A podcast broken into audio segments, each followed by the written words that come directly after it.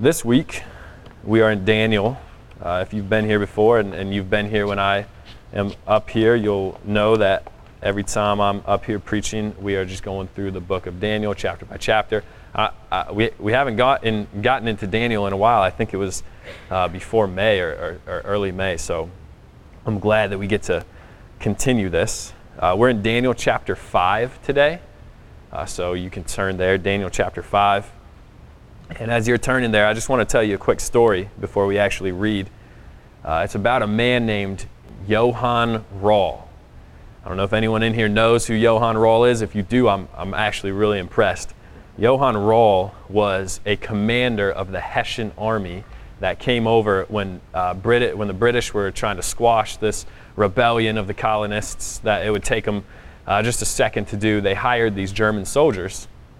They were called Hessians. And Johann Rall was one of those Hessian soldiers. In fact, he was a colonel. And he was stationed in Trenton, New Jersey on December 24th, 1776. Now, on the American side, the troops' morale was really, really low. It was a tough winter. They weren't winning a lot of victories. And uh, George Washington decided that they needed some decisive victory just to kind of get the morale of the troops, to, to bolster morale. And so they decided that they were going to cross the Delaware River and attack Trenton, New Jersey, uh, where the Hessians were stationed. Now, the Americans had a spy that was uh, had kind of infiltrated into uh, the town of Trenton, and uh, he was a prominent businessman, and he, he masqueraded as a Tory or a loyalist. That is someone who had British sympathies. And so he kind of convinced everyone in that town that uh, the Americans weren't going to attack. They weren't planning an attack.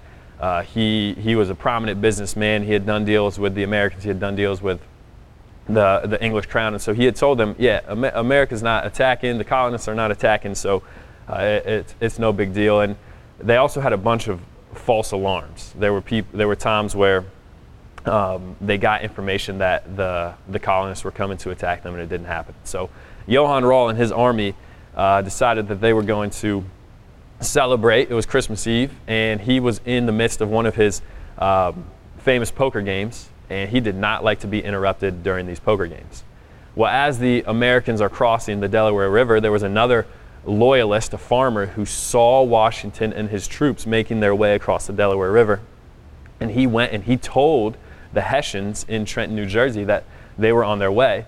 Well, nobody wanted to interrupt Johann Rall's poker game because if you did, it didn't work out too well for you. So they just wrote on a note, America's coming, the colonists are coming, something uh, to that effect, and they gave it to him. He took the note, he put it in his coat pocket, continued to play his poker game. A few hours later, the Americans arrived. It was a decisive victory. And in the process, Johann Rall was mortally wounded. And as he's dying, in his coat pocket, is the note that says, America's coming. You see, Johann Rall was given more than sufficient evidence to tell him that an attack was coming. But he was not on watch. He didn't listen to the evidence. And his judgment came, and he died. And in Daniel 5, we're going to look at this, this new person, Belshazzar. We haven't met him yet. But Belshazzar was a king after Nebuchadnezzar, and he too is going to rebel against God and be given sufficient evidence, sufficient knowledge that he is rebelling against God. And he's going to be found wanting. And this is all too familiar for us. He is not ready when judgment comes. And this begs us to ask the question are we ready? So let's now turn to Daniel chapter 5. We're going to read uh, just verses 1 through 9, and then we're going to pray and then we're going to get into it. uh, King Belshazzar made a great feast for a thousand of his lords and drank wine in front of them, in front of the thousand. Belshazzar, when he tasted the wine, commanded that the vessels of gold and of silver that Nebuchadnezzar his father had taken out of the temple in Jerusalem be brought, and the king and his lords, his wives, and his concubines might drink from them. Then they brought in the golden vessels that had been taken out of the temple, of the, the out of the temple, the house of the God in, of God in Jerusalem, And the king and his lords, his wives, and his concubines drank from them. They drank wine and praised the gods of gold and silver, bronze, iron, wood, and stone. Immediately, the fingers of a human hand appeared and wrote on the plaster of the wall of the king's palace opposite the lampstand. And the king saw the hand as it wrote. Then the king's color changed, and his thoughts alarmed him. His limbs gave way, his knees knocked together, and the king called loudly, bringing the enchanters, the Chaldeans, the astrologers. The king declared to the wise men of Babylon, Whoever reads this writing and shows me its interpretation shall be clothed with purple and have a chain of gold around his neck and be the third ruler in the kingdom. And then all the king's wise men came in, but they could not read the writing or make known to the king the interpretation. Then the king Belshazzar was greatly alarmed, and his color changed, and his lords were perplexed. Let's pray.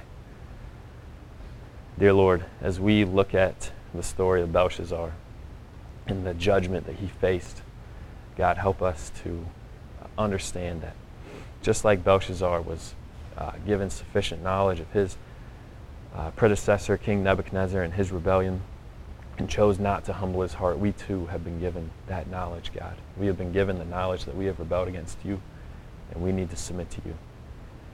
God, help us to see this. And then, God, help us to take, ultimately take away hope and joy in the fact that Christ did perfectly submit to you, and that if we follow him, we are counted as righteous. We love you, Lord. Uh, be with me as I preach the word, help it to be clear. God, be with our community. Uh, be with Westerville. Lord, be with Columbus.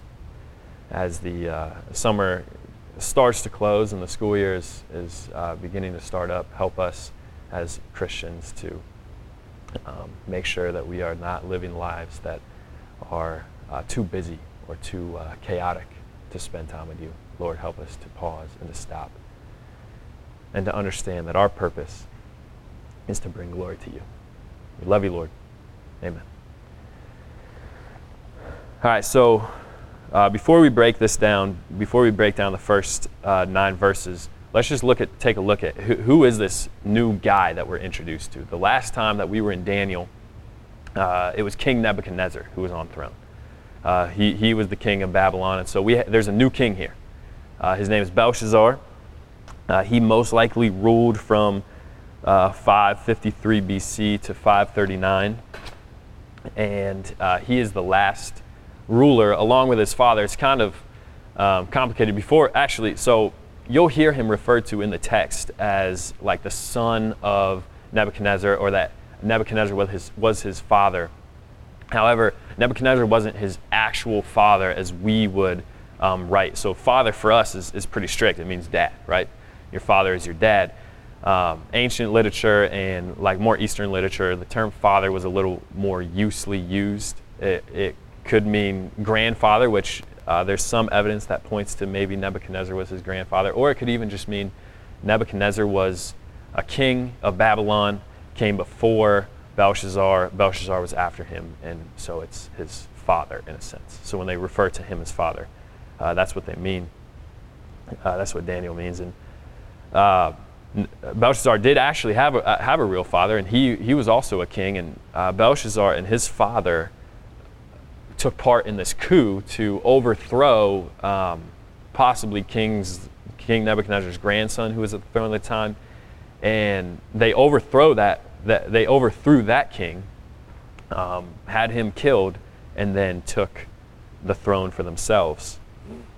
Belshazzar did this because at, at, this time his father was really old, his, his real father, and he knew that his father wouldn't be king very long, and then he would be able to take the throne. So, so we learn that clearly this Belshazzar is, is a pretty ruthless man. He's, he's a man full of pride. He, he wants the throne. Uh, we see this in historical documents of him, but we, we see it most clearly in, in this uh, text that we read right here.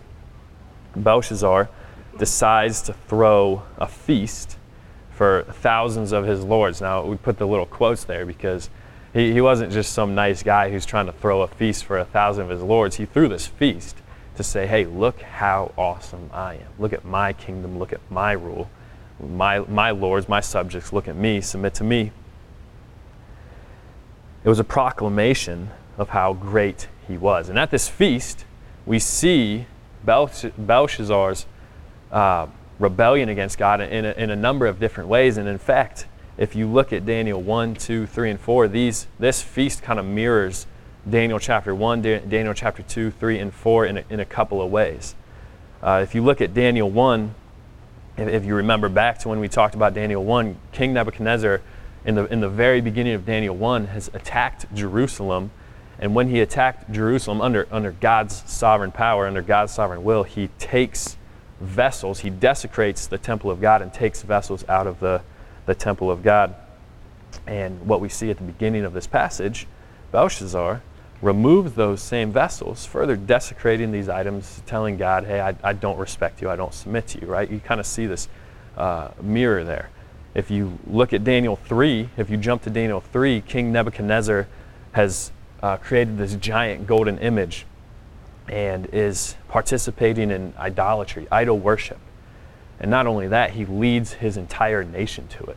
He has his entire nation participate in this idol worship. Belshazzar, Belshazzar, in the same way, during this feast, takes the vessels, fills them with wine, they drink from them, and they praise the gods of iron, gold, silver, bronze.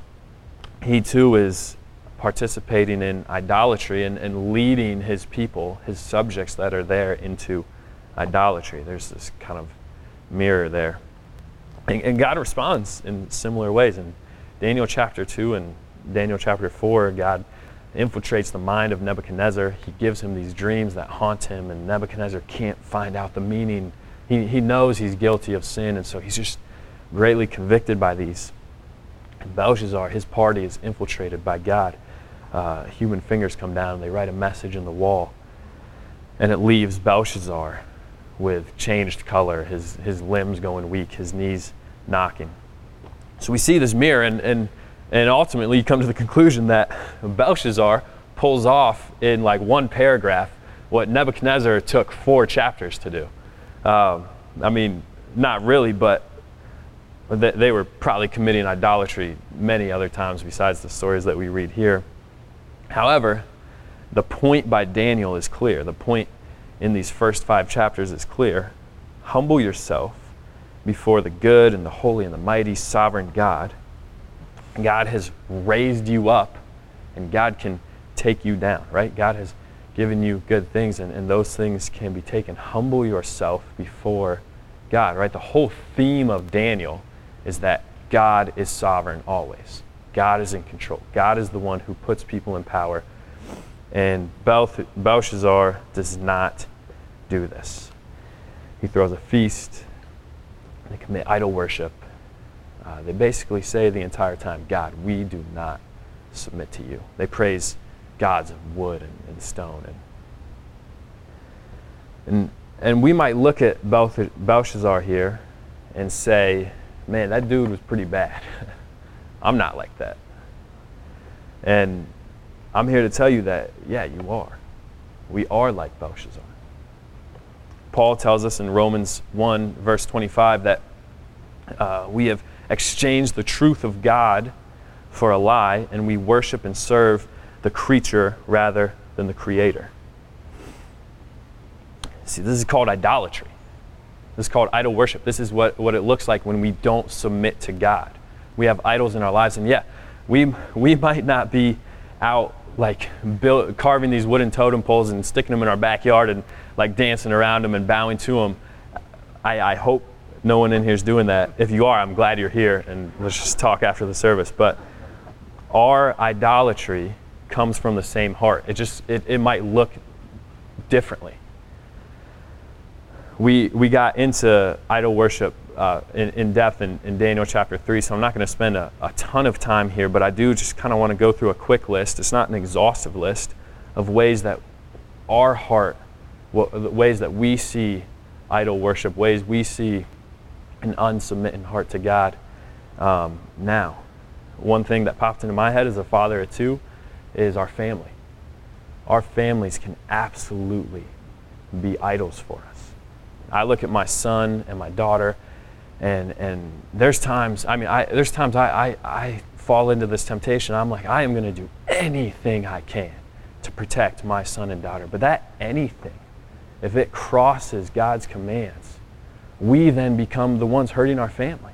Our idolatry of our families has caused us to harm them far more than any protection we could give them. If we elevate money, and along with money, comfort and security, and the things that go along with that, we may end up doing breaking God's commands to, to find this money and this comfort, right? Money is not bad. Um, pr- pr- providing for our families and, and working hard, right? Even if we're if you are not married or you're not providing for little ones or something like that, um, working hard, working diligently is good. But if, if it becomes our main motivation, our, our idols, then then it is it is bad. Um, maybe it's thrill. Maybe you're the type of person that just goes from one thing to the next. Maybe it's one relationship to the next relationship, or maybe it's really just like one uh, massive, extravagant trip to the next, or, or one uh, thrill seeking activity to the next thing, and you're just on to the next, on to the next. And this sense of thrill, which is, again, a, a good thing that God created, has become an idol for you. Maybe it's sex. Maybe it's the actual act of sex and the ways that our brains twists that has become an idol for you, or, or maybe it's your, your identity within how you were created we live in a culture today where, where you're told the way that you're created doesn't matter, and however you view yourself, that's what matters. And, and in, in a very loving way, I would, I would say to those people, you are idolizing your view of yourself over the way God views you, the way God has created you. So there's all these, all these ways that we have a common rebellion with Belshazzar, right? That's the first point today, a common rebellion. Bel- Belshazzar has rebelled, and we also have rebelled. So, what do we do? Because one day we're going to have to take account for the ways that we've rebelled, like the way, like the ways that you and I, when we're going through that list, the things that popped into our head, and it's not an exhaustive list. So, if there were any other ways, the things that popped into our head, the ways that you and I have rebelled against God, we are going to have to take account for those when judgment comes. And if something doesn't happen, then we're going to be far more terrified than Belshazzar was in this story. So, what do we do? Well, there's a very hopeful, joy filled answer, and we're getting to that at the end. But if we continue in the text, unfortunately, what we do, what we do is often what Belshazzar did. We just handle it. We, we just handle it. We fix it. We've got problems, and, and we handle them. We fix them. Let's look at 7 and 8 Again, let's read those. Uh, so the message has been delivered to Belshazzar. He doesn't know what it means yet, um, but he's obviously terrified. He doesn't have any reason to. Uh, I, I, was. Uh, he, he has no reason to think that this is like a hope-filled message. He knows he's sinning, and and this is what he does. The king calls loudly to bring the enchanters, the Chaldeans, the astrologers, and the king declared to the wise men of Babylon Whoever reads this writing and shows me its interpretation shall be clothed with purple and have a chain of gold around his neck and shall be the third ruler in the kingdom. Then all the king's wise men came in, but they could not read the writing or make known to the king the interpretation. So Belshazzar decides that he's going to fix this. He is terrified. This message comes, and he kind of pulls the ace, the ace card up his sleeve, his his wisest people of Babylon, he brings them in and they're going to figure this problem out for him. And listen, he throws all the stops at them. He says, I'm going to make you the third ruler in the kingdom. I'm going to, I'm, I'm going to make sure your life is, is, is uh, comfortable and easy for the rest of your life if you can tell me what this means. He wants to figure this out. He's throwing out all the stops. It made me think of, when I was reading this, just Bel- Belshazzar's demeanor, it made me think of uh, whenever I'm trying to get my son to go to sleep. Listen, my, my son is awesome. He's like, honestly, like probably one of the chillest three year olds I've ever met, but he just does not sleep. And it'll take like, I'm not kidding, like, there are times my wife and I have been up in that room for like three hours waiting for him to go to bed. And so there was one night where my wife was working and um, I was up there with Kai, and I had to get some stuff done. I don't know what it was. Uh, I probably had something in the fridge I wanted to eat, and uh, just being honest. And I was just like, Kai, go to bed, man. Come on, what like what's it gonna take? What's it gonna take? And we've been potty training him, and so we've been giving him a treat anytime he uses the toilet, especially early on. So he's laying in bed and he's almost asleep, but then I see his eyes just go, and he remembers I didn't give him a treat the last time he used the potty, and he goes, "Treat, Dada." And I was just like, "Buddy, what's it gonna take, man? Listen, I'll give you a treat in the morning. I I didn't actually say this, but I'm thinking at this moment I'll do anything I can to get him to go to bed. I'm like, listen, we'll go to Kroger, we'll get a pack of Oreos, milk. You want what? Chocolate milk? All right, chocolate milk, whole chocolate milk, pack of Oreos in the morning. Curious George on the TV, chilling. Just go to bed right now. Right, I am willing to do anything I can to get Kai to go to sleep. And Belshazzar is willing to do anything he can to find his peace, to find his comfort. The problem is he's doing it his way. And it's not going to work. It's not going to work. Listen, we know at some point, well, well, at some point, he should have probably paid attention to Nebuchadnezzar in the past chapters. I mean, Nebuchadnezzar called in these guys like a million times, and it never worked out for him. Um, but in all reality, these guys probably solved problems. They're pretty smart people. I mean, this is a large kingdom. They're probably pretty smart people, and there were probably some, some worldly, earthly problems that these guys were able to solve. He wouldn't call them in if they didn't have a, a track record of, of figuring something out. So he thinks when he calls these guys in that they're going to solve the problem. The problem is when we try to use worldly, earthly knowledge to solve supernatural problems, to solve the problem of sin, it's never going to work. And when it doesn't work, we'll be like Belshazzar. He was afraid. If you look back at the text, he was afraid when the hand came and wrote on the wall. And then he thinks, oh, I've got my, my, my, my wise people. He calls them in. They don't fix it. And then it says he was greatly alarmed. So he kind of went through this process of, of being terrified. Oh, wait, I've, I've got a solution to this, but it doesn't work. And then he's greatly alarmed. It says he's greatly alarmed. His color changes again. And so, wh- whether we admit it or not, we've all faced the reality and the detriment of our sin. And if we're not rooting our faith in the one who presides over it all, we're going to make these futile attempts to fix it, and then it's going to leave us crushed when it doesn't work. I think a couple ways that we try to fix things. I know, I know I'm, I'm guilty of this at times. I'm just, just doing enough good to cover the bad, right? If you look at almost any other religion, what's taught is just do enough good to, to cover up the bad. But that never works because that good doesn't get rid of the bad. No matter how much good you pile on here, the bad is still there. Uh, maybe it's just just handling it, pulling up, pulling ourselves up. I'm tough enough. I'm strong enough. I am going to handle this. I'm going to fix this. Uh, it could be just hearing what you want to hear, listening to foolish counsel. There's there's been two people in my life uh, that, that, I think of. When they they proclaimed to be Christians. One of them was a student, and one was just more of a mentor, my buddy.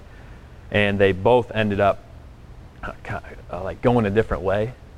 Uh, their faith proved to just not be legitimate faith, and both of them cited as their like new, like they, they got new knowledge and they were enlightened. Both of them cited like Truth Seeker 775 on YouTube as their source. And, and so we just want to hear what we want to hear, and we go to uh, like cheap sources or, or we, we, we receive foolish counsel. Another way we try to handle this is this, this is one that I, I am definitely guilty of. We just stay busy. We just keep going. We stay busy. We don't think about the problem. We ignore the problem. We just keep going. I fall into that.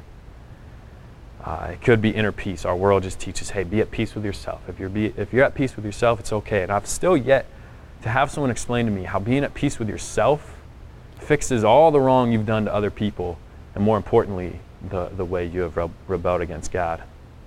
And so, all these ways that we try to fix things are not going to work. The problem of sin is not going to be fixed with our own heads. We see this with Belshazzar. He's got this idea, and it doesn't. And so, one of, the, one of two things will happen. It either all comes crashing down, it doesn't work right away, and it all comes crashing down, or it, it works for a little while. Like I said, these, these wise people probably solved problems at times, but when we're faced with, with the problem of sin, it's not going to work. And then it all comes crashing down. Our, our DIY fixes might work for a while, but it's not going to work for forever. And so we'll be left just like Belshazzar, greatly alarmed, our color changed, our limbs weak. So, where does that leave us? Because we've established that we have this common rebellion with Belshazzar. And while we might express it differently, we've all partaken in idol worship or, or pride or, or many other evils that, that I haven't listed here. And we've, all, we've also established that we can't solve this problem on our own. And so I know what you're thinking. Ben, this is a really encouraging message. and I'm here to tell you it's about to get worse. it's going to get good, but it's going to get worse before it gets good because judgment's coming. If we continue in the text, we see judgment is coming. The fingers have come, they've wrote it, written a message on the wall. And this is not a message of, of victory or hope. It's a message of judgment. It's not a message of favorable judgment, but it's it's a judgment that's ultimately going to say, Bel- Belshazzar, you are going to die and your kingdom is about to crumble. So let's just continue in the passage and, and see where this goes. I'm just going to summarize verses 10 through 17 for you, and then we'll read 18 through uh, 28. So 10 through 17, the queen comes in. She remembers there's this guy named Daniel. Uh, Daniel kind of helped Nebuchadnezzar out of some of these, these problems. She remembers that. She's like, hey, um, call on this dude.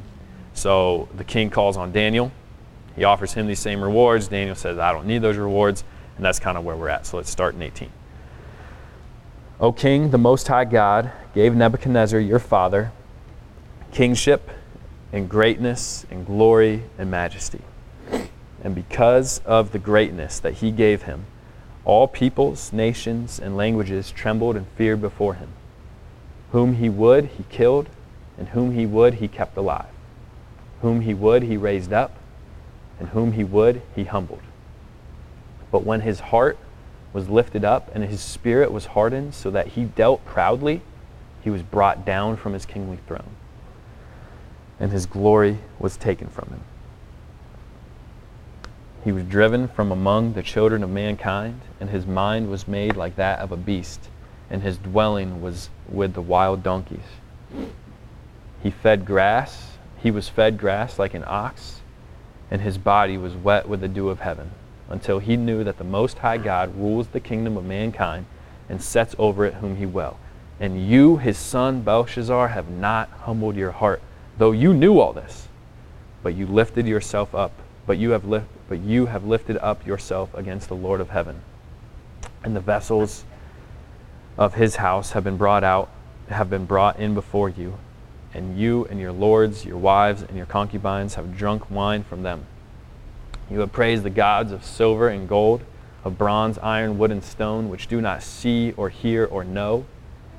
But the God in whose hand is your breath, and in whose are all your ways, you have not honored.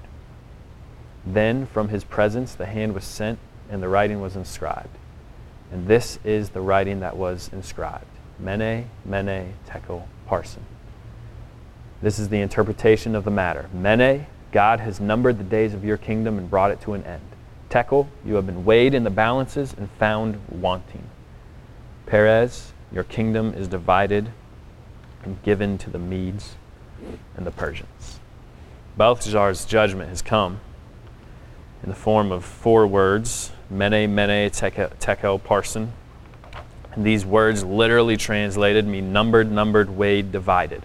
Daniel tells us what that means. It means the days of your kingdom have been numbered. Right? Babylon is, is about to end. The Babylonian Empire is coming to an end. Weighed, Belshazzar, you have been weighed in the balances, and you have been found wanting and then divided. Your kingdom will be divided up to the Medes and the Persians in a couple commentaries and sermons that I was listening to on, on Daniel 5, they mentioned the Greek historian Herodotus. And Herodotus' account of the Persians coming to conquer Babylon is that they came to the, the flow of the Euphrates, the Euphrates, and they actually dammed it up. They couldn't get across, they couldn't get their army across to go conquer Babylon, so they dammed it up. and, and they flooded it, but what happened was it, it made it shallower so they could literally just walk under the river gates up to the city. So, this very night of the party, the Persians were coming to the door of Babylon. However, they wouldn't have gotten in Babylon, according to Herodotus, if these uh, bronze inner gates to the city hadn't been unlocked. But when they got to them, they found them unlocked. You see, the very night that Belshazzar was killed, the very night that that hand was sent, in God's sovereignty, judgment was coming. I mean, look at how God works here. The feast is being thrown, the message sent, and, and all during that time, the Persians are figuring out how to cross the Euphrates. And then they get to the gates, and the gates are unlocked. And it brings the end of the Babylonian Empire. And it brings judgment on Belshazzar, which ultimately ends in his death. And all this happens under the sovereign rule of the one and holy God and to God. This part's important. To God, Belshazzar is found wanting. And we're told that he's found wanting because in verses 18 through 21, he had all the knowledge he needed to submit to God. He was given sufficient knowledge. Daniel tells him, You knew about your father, right? Kingly father, predecessor, Nebuchadnezzar. You knew the ways that he rebelled. You knew all the stories. You knew about him becoming a wild animal. You knew about his golden image. You, you knew all of those things, and yet you still did not humble yourself. It's this same knowledge of God that condemns us. We read Romans 1:25 earlier, but there's uh, a few verses before that that I want to read now. Uh, we're going to read Romans 1:18 through 20. For the wrath of God is revealed from heaven against all ungodliness and unrighteousness of men, who by their unrighteousness suppress the truth. For what, we can be, for what can be known about God is plain to them, because God has shown it to them. For his invisible attributes, namely his eternal, his eternal power, his divine nat- and his divine nature, have been clearly perceived ever since the creation of the world in the things that have been made, so they are without excuse.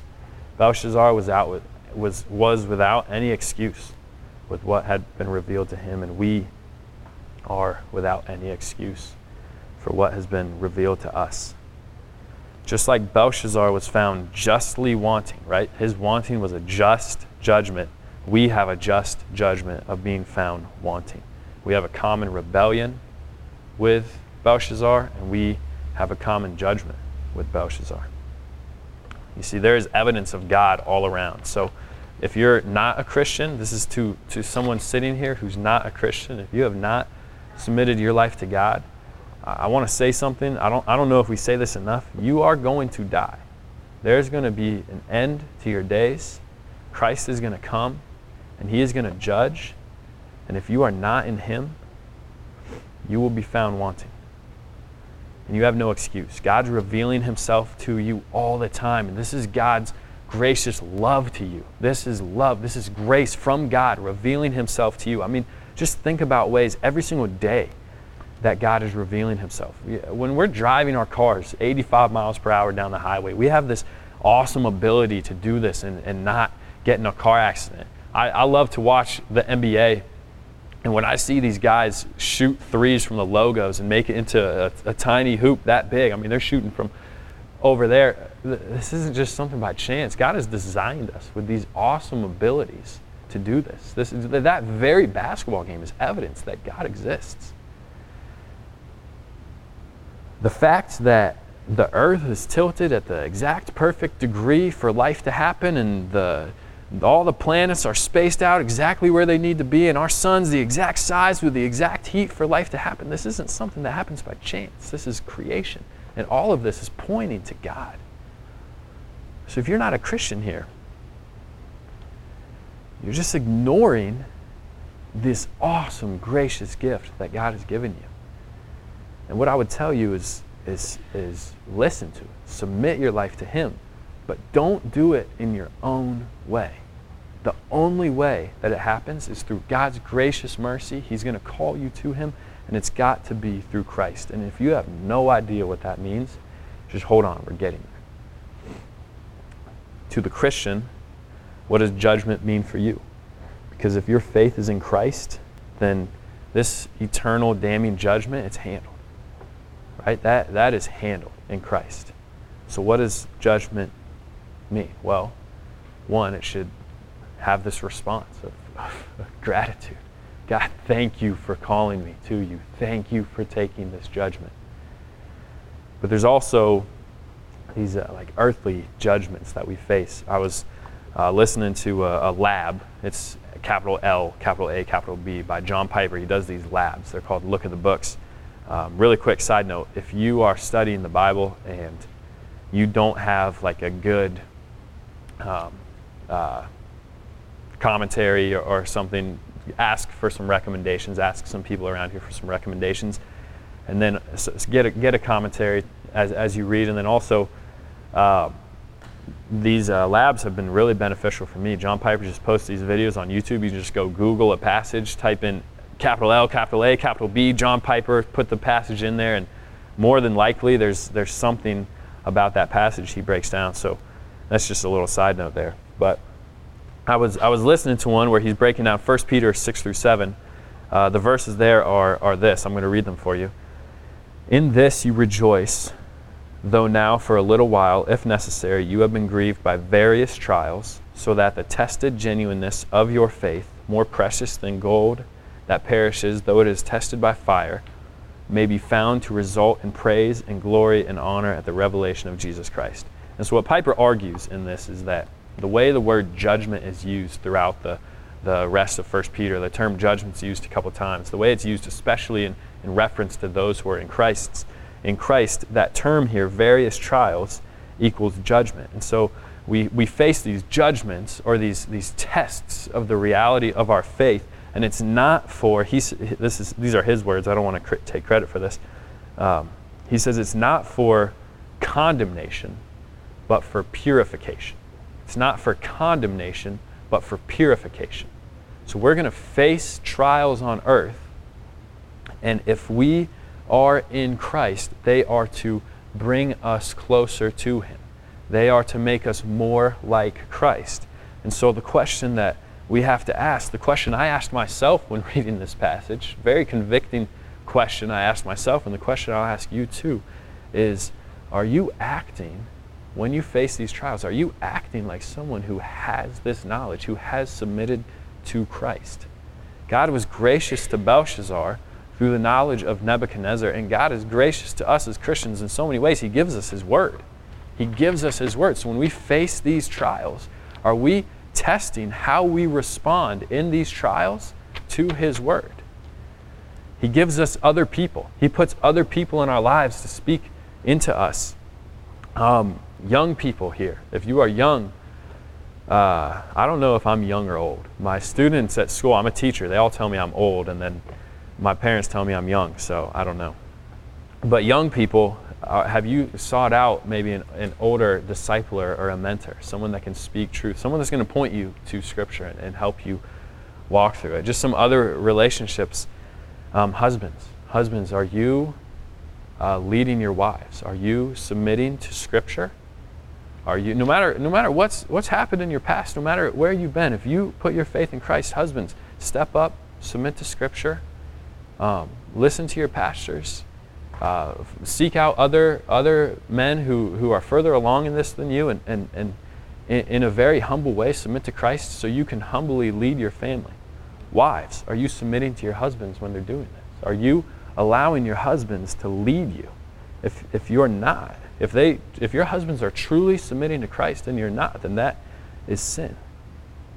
Uh, are we listening to His uh, Spirit when we're convicted? Right? So all these these trials, when we face these trials, are we submitting to him in these trials? So so far we've established that we are like Belshazzar. We have a common rebellion. We're also like Belshazzar. We have a common verdict. We're, we're guilty. Um, we're all going to be judged. We're all going to be found wanting. So, so again, you're probably sitting there saying, Ben, this is a pretty bleak message. It's probably uh, God's providence that it's nice and gray and rainy out today. But Um, there's hope. There is hope. Now, for Belshazzar, why, why do we keep going? Why, why do we keep going to work? If, if this is if we're going to be judged and we're going to be guilty, why do we keep going to work? Why do we why do we keep pursuing God? Why do we keep taking care of our families? Why, why don't we just give up or, or end it all now? For Belshazzar, that, that question, I mean, he didn't have time to ponder that. His, his judgment came pretty swiftly. Look at, look at verse 30. That very night, Belshazzar, the Chaldean king, was killed, and Darius the Mede received the kingdom, being about 62 years old. It's, it, is, it ends pretty bleak for Belshazzar. But let's look at Daniel. Uh, verses before that. Daniel ends up being clothed with purple. He gives the interpretation, and Belshazzar clothes him with purple, gives him the chain of gold around his neck, makes a proclamation about him that he's the third ruler in the kingdom. I'm not trying to say that this, this is like the absolute main point of these two verses, but there's definitely imagery here. You can't ignore the imagery. The one who was unsubmit was, was not submitting his life to, to God, Belshazzar, ends in death when judgment came, and then Daniel, who is submitting his life to God, is elevated. Right? The one who humbled himself here is elevated when judgment comes, and the one who raised himself here is brought low. There is hope. There's a lot of hope. I'm here to tell you that, yeah, you've rebelled. And yes, you are guilty of sin. And there's nothing to be made light of that. But when the final judgment comes, your verdict does not have to be the same as Belshazzar. There's something much better to look forward to. While Babylon is being ruled by the selfish and haughty and, and pride filled king whose judgment was guilty, there's a king who is selfless, whose judgment is innocent. And if we submit to him, we too are innocent. So, what does that look like? What, is, what does it look like to submit your life to Christ? Well, one, it's through, only through the gracious work of God. It is through God, His grace, that you are called to Christ. Understand that. And then within that, within that understanding, within understanding that it is only God's grace operating in your heart, submit. Submit to what it says in the Bible. Submit to uh, Christ's life. Admit, right? Admit that you are guilty like Belshazzar. Admit that you have rebelled. Admit that you have rebelled against God. Admit that. But seek repentance. Repent of that. That just looks like telling God, God, yeah, I have rebelled against you. I, am sorry. I've rebelled against you. I'm sorry, and I need Christ. Because Christ came, he humbled himself. He lived this perfect and blameless life. He didn't make the same choices that we made. He doesn't have a common rebellion with us. He doesn't have a common verdict with us. And because of that, because of that, if we are found in him, we will gain his verdict. I want to leave you with two verses. They're verses you have probably heard, but I think they're verses that hopefully can end this with a lot of encouragement in a, in a sermon that has had a lot of bleakness. Uh, For God so loved the world that he gave his only Son, that whoever believes in him should not perish but have eternal life. For God did not send his Son into the world to condemn the world, but in order that the world might be saved through him. Let's pray. Dear Lord, as we look at this story of Belshazzar and we see that we are all guilty just like Belshazzar, that we have all rebelled just like him, help us then to not continue in our ways. Help us to not look at the evidence that you have given us and reject that. But God, help us to submit our lives to you. Help us to humble our lives, God, through your gracious uh, work of Christ on the cross. Help us to look to that and submit to that. God, we love you and we're thankful for that. Amen.